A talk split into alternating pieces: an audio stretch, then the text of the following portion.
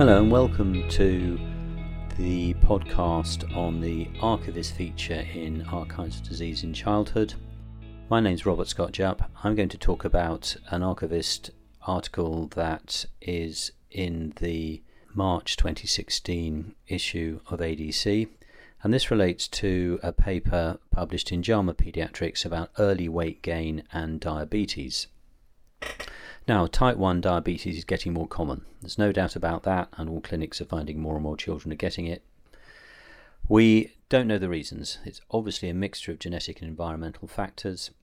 There is some suggestion that early life factors, possibly even prenatal factors, might be significant in interacting with many other factors to produce the, the disease itself. Now, researchers in Scandinavia used two enormous birth cohorts from uh, two neighbouring Scandinavian countries, Norway and Denmark. These were huge cohorts which actually recorded a lot of data on all babies born uh, in these countries. They weren't exactly the same because some of the uh, time periods and the diagnostic criteria used were different, but they were similar enough to be able to lump them together.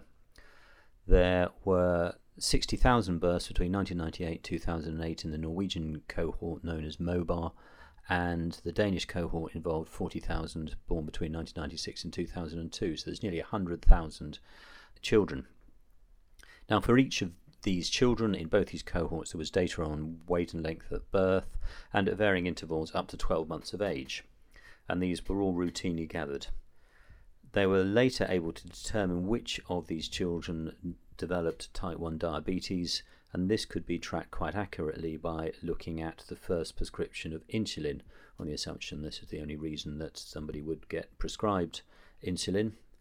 They found that the mean age at diagnosis across the group in the uh, Norwegian group was 8.6 years, and in the Danish group was rather older at 13 years. Overall, they found a significant positive association between weight gain up to 12 months of age and later diagnosis of type 1 diabetes.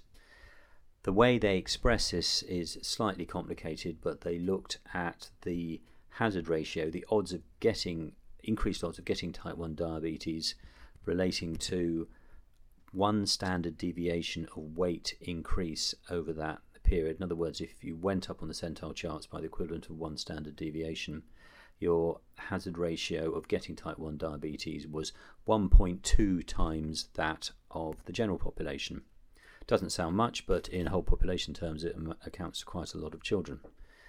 There were obviously a number of potential confounders here. Uh, for example, parental diabetes would you'd expect the child to be bigger and grow more, and obviously there would be therefore be uh, an increased genetic risk. But they found this had no independent effect.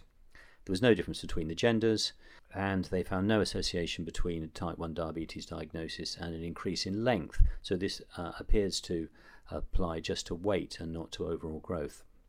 So we can conclude from this that chubby babies, but not tall babies, appear to be at increased risk, at least for this particular Northern European population. Other populations may be genetically different. It doesn't necessarily mean that there's a shared predisposition for chubbiness and type 1 diabetes, although it can't be ruled out. The authors wonder whether there is a physiological mechanism in that increased secretory stress from a baby that's fed a lot during its early months causes stress on the pancreatic islet beta cells, um, and this might them later make them more susceptible to the autoimmune changes and inflammatory damage is thought to cause the majority of cases of type 1 diabetes. I think it's probably going to turn out to be even more complicated than that. Epigenetics is a new science, and this may uh, play a part as well. No one at this stage is suggesting deliberately restricting weight gain in infants that may be at risk in order to try and prevent them getting diabetes.